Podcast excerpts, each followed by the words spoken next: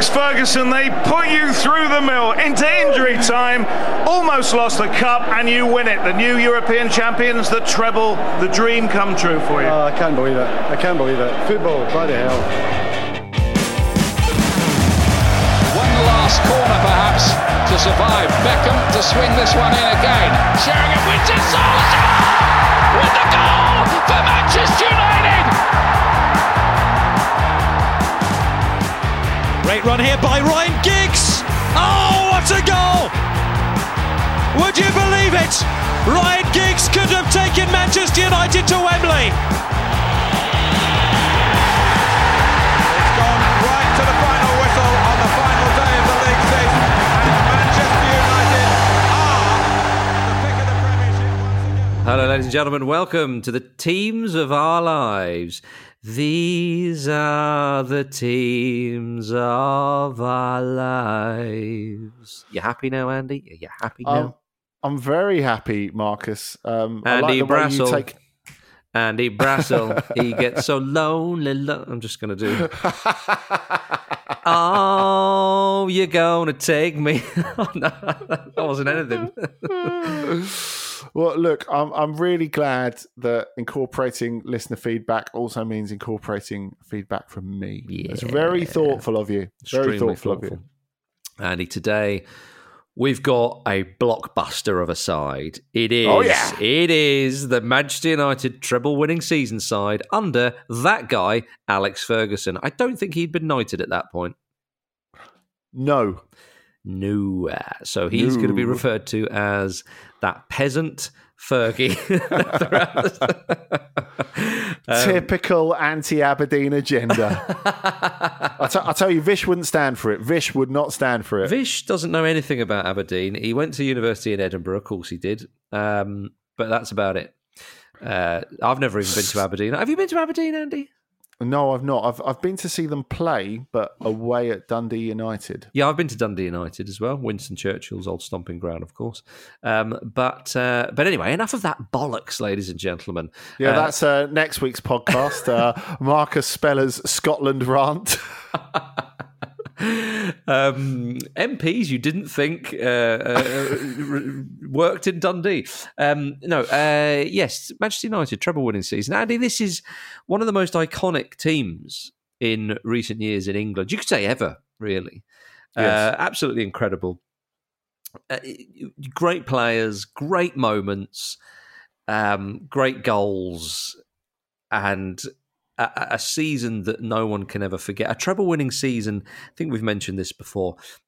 Treble winning season used to be a very rare thing. It still is, of course, but because we had a few recently in the last, say, 10, 12 years with Bayern and Barcelona, in fact, Bayern twice, I think, uh, it's it, it, we're in danger of it being slightly watered down. Whereas when Manchester United won theirs, you had Celtic in the 60s, Ajax in the 70s, PSV in the 80s, and Manchester United in the 90s.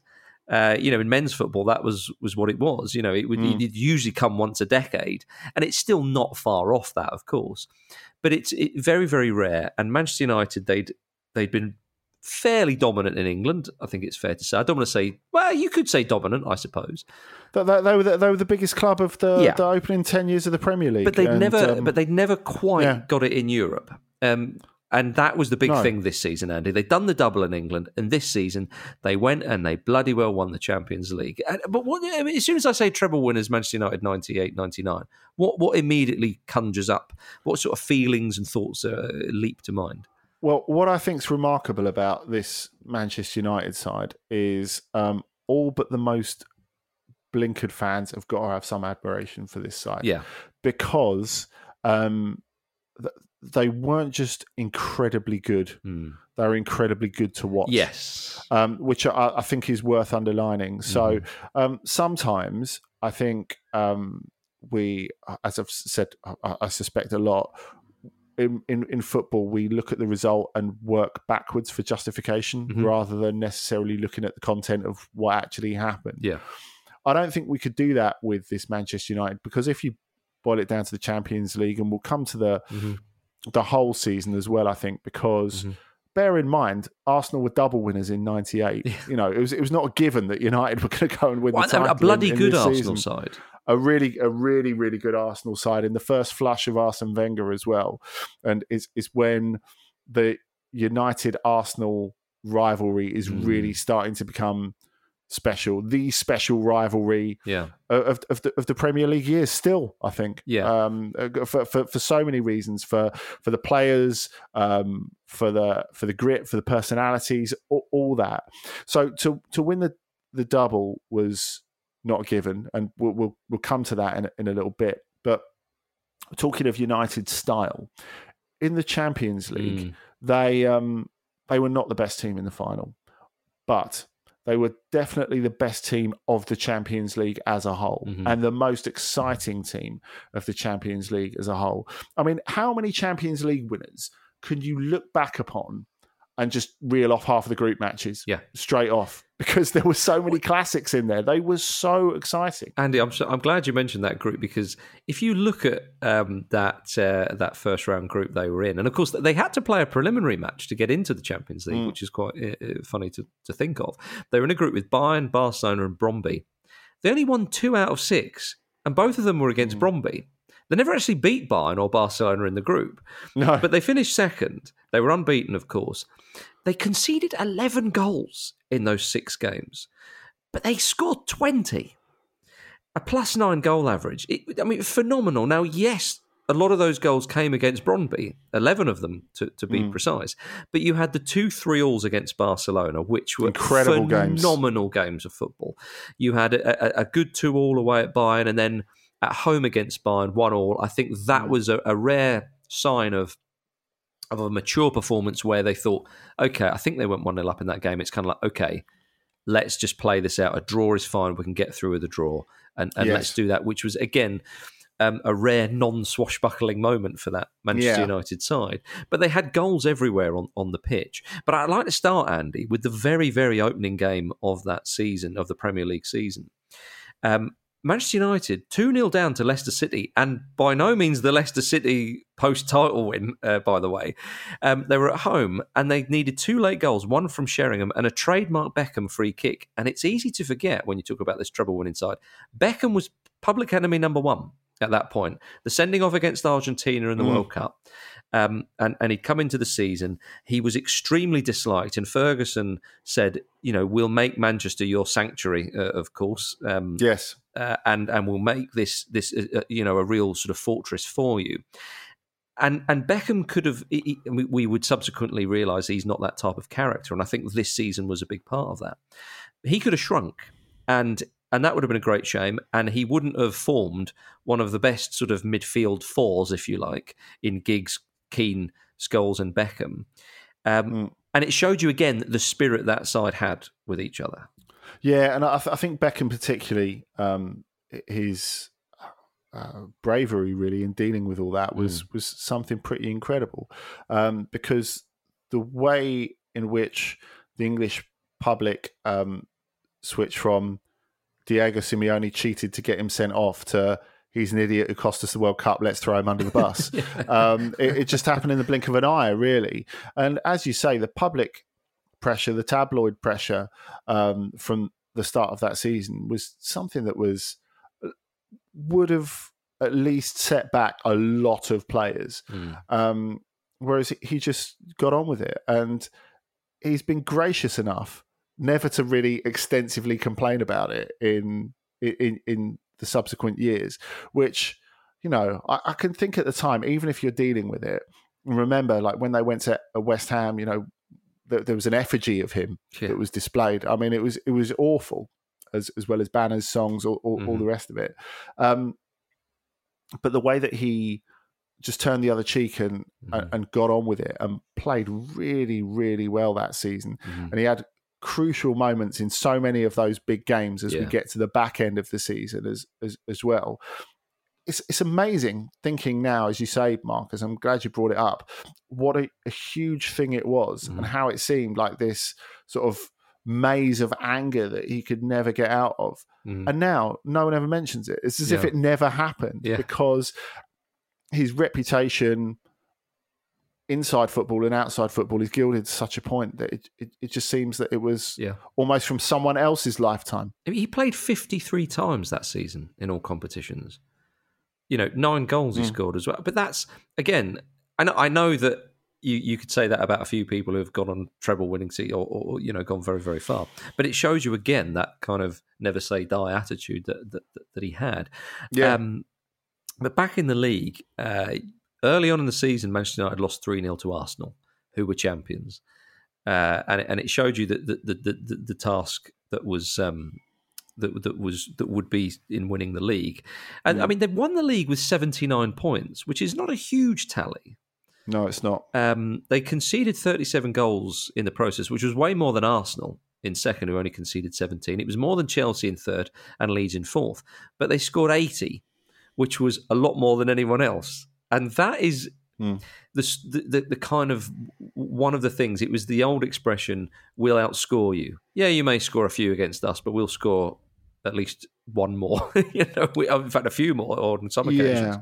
And I think the the Roy Keane role in in, in that midfield you mentioned is, is is really important because um, as you say, it just trips off the tongue. Most of this United side Mm-hmm. trips off the tongue because it is such an iconic team in the history of um, recent history, particularly of English football. But you know, people talk about Roy Keane now as one of um, the best defensive midfielders Mm. um, in, in in the Premier League era. He didn't arrive at Manchester United as a defensive midfielder. No. You know, he, there was something. It seemed like fate that he would sign for Manchester United because he, he had that Brian Robson-ness about him. Mm-hmm. I think um, the the power with which he, he sprung into the penalty box when he was a Nottingham Forest player was was something else. But of course, with the parts around him at Manchester United in that midfield, who else is who else is doing it? Mm. You know, His um, intelligence is often overlooked as a footballer. t- this idea totally. about him being the hard man and go, yeah, of course he was all that. Very intelligent player. Yeah, and I think he sort of assumed this sort of almost de facto role of the most defensive of those players. Um, be- Such an because he's a- side, Andy. because he's exactly because he's a leader and because he's a good tackler, which Paul Scholes next to him for for all his wonderful gifts never learnt how to tackle, Mm. and um, that's why he ended up with so many. Like, sort of unusual bookings, really. Seeing Because when Scholes go was- into a slide tackle, you were like, oh no, Paul, no. and not just because of that greetings card in which he popped out, of course. but yeah, I mean, if you look at that side again, you got. I, you wouldn't be able to play a side. You, you wouldn't be able to field a side like that now. Not possible. It's just No. not possible. And again, I think that side was of its time. But I don't think that takes it away. I don't think I don't look at them and think, "Oh, that's very dated per se," because that's often a, a Mm. bit of a criticism. I just think that that Ferguson had such attacking flair and such hard workers that again, it was, "Well, we'll outscore you. We will back ourselves. Yeah, the, the, you will be able to get at us a little bit, and you will be able to get behind us." But we, we're going to have you, uh, whether it be on the counter attack or just kind of whipping balls into the box, driving runs. And when you've got a, a, a very likable partnership with Andy Cole and Dwight Yorke, who just loved playing with each other up front and scoring the goals, and, and how many spectacular uh, overhead kicks and bicycle kicks they scored. They were there was the, the joy on their faces as they played was infectious. Yeah, they were absolutely amazing. Um, I, I thought you were going to make a, a joke there involving Teddy Sheringham and uh, likableness with Andy Cole. um, Well, you had Sheringham and Solskjaer, who was sort of Yeah. this partnership, but often on the bench, but at times, you know. Yeah, but uh, I, I think that that that again is the, the first time really in the Premier League era where you get that kind of attacking depth, Hmm. that ability to that, like now we, we always have it in our heads that you should have four strikers to pick from. Most teams play one up front. You Yeah. don't need that, but it's it's kind of like etched in your head from what Manchester United had that season. That the options that they had, obviously the options that turned out to be absolutely vital for them in the in, in the back end of that season, and, and, and particularly the big games. But I think to to, to go through this treble bit by bit, Hmm. I think you, you, you talked about it with the Leicester game at the beginning. Never any bit of it was easy, despite how Mhm. effortless Manchester United made their attacking football look. Um, as you say, they only qualified for the quarterfinals of the Champions League by being one of the best runners up at the time. So it Mm. was just the group winners and then the two best runners up, which from memory were them and Real Madrid. Um, because as you said, they drew four out of the six games in, in in the groups. Everything they had to go through in the FA Cup, Mhm. They even had to come from a goal down on the final day of the Premier League Yep. against Spurs That's right. Like, none of it was done the easy way. I, I think if you think of all the the trebles, and as you say, there are a few to pick from. Now, you know, you look at uh, Bayern twice, Inter, um, you know, all the times it's uh, Barcelona, all the times it's been done in, in in recent European football history. Not only was it more rare, but they did about two seasons worth of work to win those trophies. Mm. Yeah, that's right. I think that Ferguson, the, you know, the, the, the Champions League had always eluded him. You remember watching Manchester United in the, the early to mid 90s where they would go to the Nou Camp, they would get battered, they would play big sides, Mm. they, they would get beaten, and Ferguson was was trying to figure it out.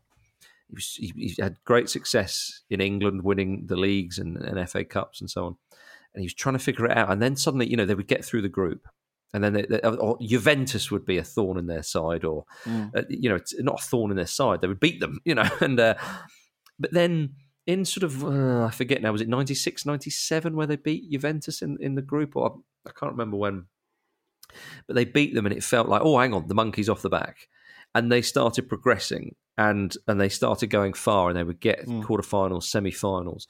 But again, you kind of knew that they were still inferior to one or two sides. Whereas this Manchester United side, they they they they they burst through that ceiling and Yeah, and and, and, and, and in those games where they went to the Nou Camp, yeah, they they drew those games, of course, but they didn't lose. And and I mean, the game at Old Trafford, Beckham scores one of my favourite free kicks of all time Yeah. in that game. It's absolutely. I think um, old uh, uh, Ron Atkinson uh, says on the co-coms, you know, well. I think the lottery ticket, uh, the lottery winners came up on the screen or something like that. Or so they mentioned the lottery follows this program, whatever it was. I, I can't quite remember. Uh, and he said, "Well, I think you've got more chance of winning the lottery than scoring from there, or something like that. You know, something along those lines, anyway." Uh, and, and and as you say, they were so good to watch. They were fearless, absolutely fearless. And they go into the the, the they qualify from the group and they play Inter, and again Inter packed full of stars, and they beat them two 0 at Old Trafford and and they go to San Siro. No, I, th- I think they'd never won on an Italian ground until that win in Turin against Juventus in the semi final. But when they No, beat I- Inter, it was kind of like, oh, hang on, this Yeah. this is on. I think the way they dealt with the second leg in in, Yeah. in Milan was was huge Mm. because they're they're one 0 down. Yeah, in that really under the pump, hmm and you're thinking extra time. Will they last extra time? Mm. And then Scholes gets the equaliser. Yeah. And in its way, if we're talking about Manchester United Champions League context, that goal is as big for them as Costinha's at Old Trafford a couple of years later was was for Porto. I think Yeah. you know it was something that was absolutely vital for them. Um, but you know, as you said, this was a never a side that was lacking belief. I think when you look at how the Champions League was, and of course the, the Champions League in current format, more or less, Mhm. Post European Cup, came in in the same year as the Premier League Mm. in 1992. So, one, it was a source of frustration for Manchester United that they couldn't do continentally what they were doing domestically, and it took them so so long to get there because by this point they are the preeminent force in um, English football, even if um, Arsenal are starting to to challenge them under Arsene Wenger. And the second point is throughout the 90s and throughout the dawn of the Champions League, um, as opposed to European Cup, Italy is at a high point. Mhm. Um, Italian football is so so good. yeah, Um, you know, and you think of the Milan teams at the start of the decade, and you think of Milan '94, who Mhm. um, give one of the definitive Champions League performances against Barcelona in in Athens, despite Barcelona being hot favourites and despite Milan missing a couple of key players. Then you've got Lippi Juventus Mhm. as well, um, going into the midpoint of that period, who should have won more than the one Champions League. And at that point, it looks as if Italian clubs are going to win the Champions League Mhm. forever, Mhm. give or take the little, you know, Ajax Dortmund type upset. Real Madrid, yeah. Yeah. So um, for Manchester United to not just make a move to start start dismantling that that dominance, and yes, I realise Italian clubs went on to win again at the start of the 21st century, but to chase down Italian teams playing their way, playing in a very cavalier way, playing in a way that in many ways would have been seen as, I think, too open hmm naive, Mm, the opposite of how you expect mhm. Serie A's best to manage games. For them to do it in that way uh, made it really special, I think. Yeah, and I think that that the first leg against Juventus in that semi final, you thought, hang on, here we go. Manchester United versus Juventus. There was a bit of rivalry between the two. As I said, they'd played each other a few times, but you thought, Yeah. you thought, do you know what? This Manchester United, this team can do them. And Juventus go uh, a goal up, and it's a late goal, uh, the Manchester United score to equalise. Giggs. Yes, that's right. Yeah. Um, I think Sheringham had one that was offside. Maybe he scored, but it was it was flagged Mm. offside. But you, you saw Manchester United and you thought, oh no, surely this is this not the side that's going to go on? They they they. The, the, the- you know, we've seen them go behind and they've come roaring back, or they've they've got the goal, and the game was going on, and and I, I was a neutral, and, I, and and unless you were maybe a Liverpool or Man City fan, I think there was a lot of goodwill towards Manchester United. I I, I Mm. do. I, I don't want to be too naive there, but I genuinely think a lot of neutrals um, because of the competition, because of the nature of football back then and European football. And the game went on, and you thought, oh, no, they're not. Oh, is this happening? And then they equalise, and you think, oh, hang on. That gives them a real that gives them a real chance. Juventus have still got the away goal, so Juventus are still, you know, probably got the edge there. But you thought, okay, they're, they're still there, and then they go away to Juventus in Turin. Much has been written and said about this game. Two 0 down early on, um, and then it would turn out Roy Keane, you know, gets his second yellow and, and misses the final, but then puts in that that stunning performance. And when they won that game three two, I think for me it was kind of like, well, they've got it. They're going to beat Bayern in the final, surely, because to come Yeah. through that incredible adversity that, uh, that, that they had against Juventus, surely they're going to win it.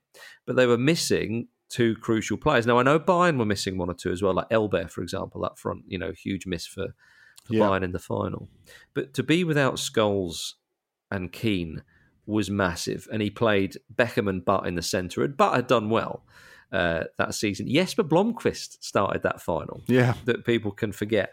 But in that final, Andy, you know, Bayern score fairly early on. And again, a little bit like the Juventus game in the first leg, but in a much more profound way. You thought, ah, what a shame. They've come this Mm. far. It's just not clicking.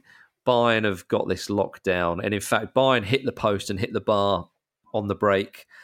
And Manchester United are throwing throwing players forward. And you thought, well, if Bayern don't pick them off, then they, they're they're going to go down one 0 and, and again, not you think, come on, let get the get the shackles off, get go. You know, you see this side like a sort of a tightly wrapped coil or something. You think, come on, where is it?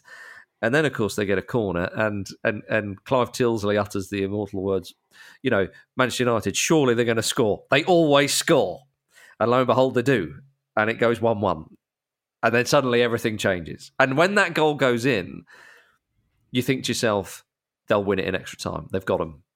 They've absolutely got them here. And then, the, then of course, they go up the other end and they say, well, they're not going to do it again, are they? Bang. And it is. I remember running around the lounge when that went in, not knowing what to do with myself because it was the culmination of this side, never say die attitude, scoring goals, swashbuckling style, blah, blah, blah, blah. It was all that condensed into those kind of th- two and a half, three minutes or whatever it was in that final in the most uh, spectacular way. And rarely do you see anything like that in such a, an important game in football. Yeah, and I think that they found that after coming back from two down against Juventus in the, in, in the semi final Mm. in, in in the second leg at the Delle Alpi, which again was a huge occasion because the Delle Alpi was a hated stadium by Juventus fans and with terrible sightlines everywhere. But that that was sixty thousand in and a real atmosphere, Mm. um, which you didn't even have for some of the biggest Champions League games at, at, at the Delle Alpi. They came back from that was remarkable, and then it did it did feel like the Champions League was too uh, the Champions League final was too much for them. Um, I, th- I think, as you said, the absences of um, Keane and Scholes were absolutely huge. Um, at that point, I don't think David Beckham was quite ready to play centre of midfield, certainly not in a Champions League final. And the fact that he was in field kind of neutralised so many of the good things he could do from Mhm. wide areas as well. Um, the click with Gary Neville, um, what that could offer the team defensively as well, um, was, was was something that was was kind of lost. And you know, Bayern played pretty much all of the football and had all of the chances. It was remarkable, really. As I said, going back to the beginning, not that um, I'm saying for a minute that United didn't deserve to win the Champions League because I thought overall that they were the best and the most exciting team in it. To find something to dig so deep at that moment when there must be a feeling that it's not your night. Of course, George Yeah. Best, the late George Best, famously thought, um, right, I'm off when it's 1 0. I don't want to see Bayern lifting the trophy. And uh, off, off he went and uh, left, the, left the Camp Nou.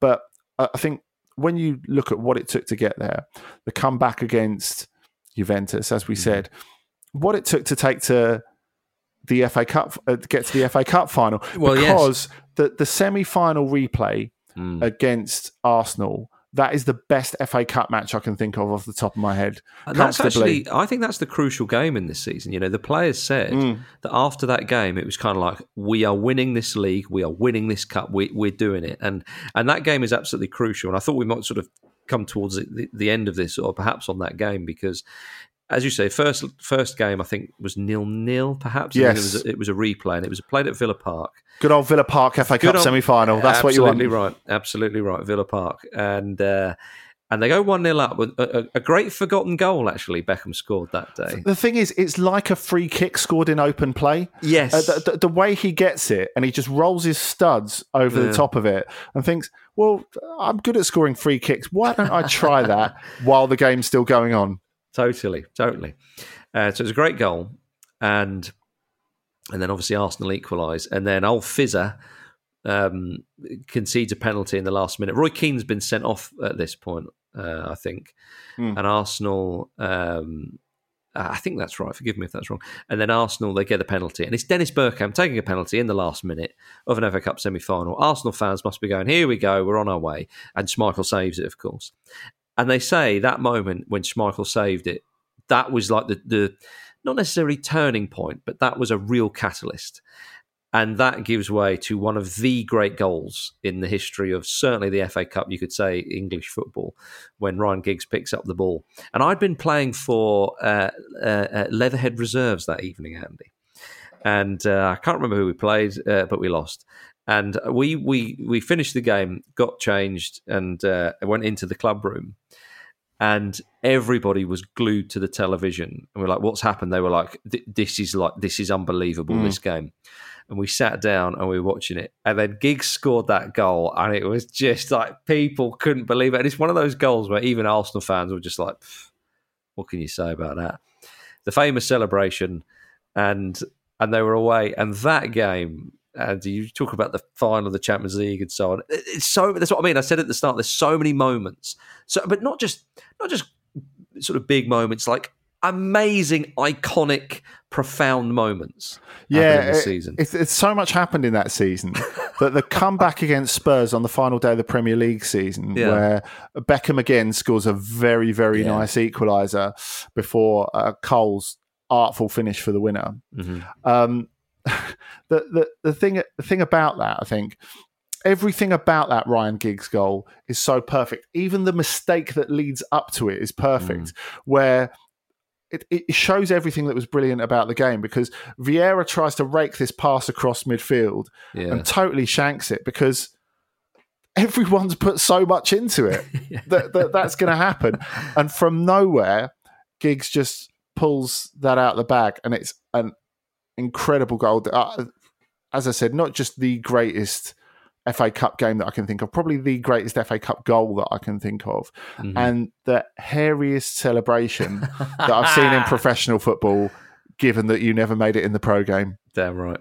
I Oh, it, absolutely brilliant, absolutely brilliant. Um, and uh, I mean, we should we should mention briefly Ole Gunnar Solskjaer because he did score the winning goal in the Champions League final. Um, well, actually, I think we should mention Denis Irwin so as not to anger Roy Keane because if you ask oh, Roy, yeah. he'd, he'd, probably say that it was Denis what won it. Yeah, that's true. I mean, again, there's so many players. You know, Jaap Stam, you know, having him at the back, you know, I mean, yeah. the yeah, unbelievable. I mean, the legacy of this side is quite something.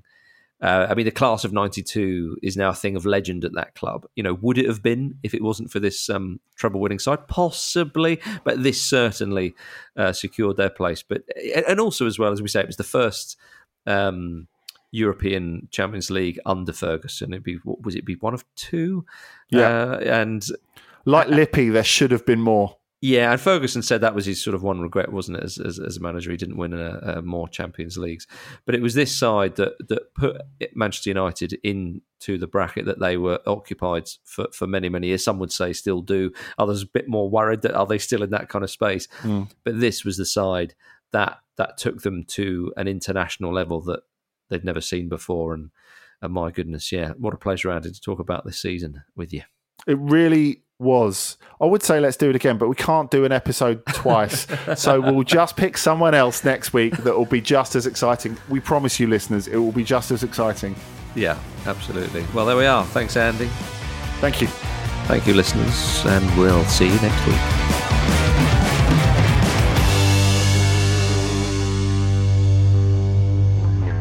This was a Stakhanov production and part of the ACAST Created Network.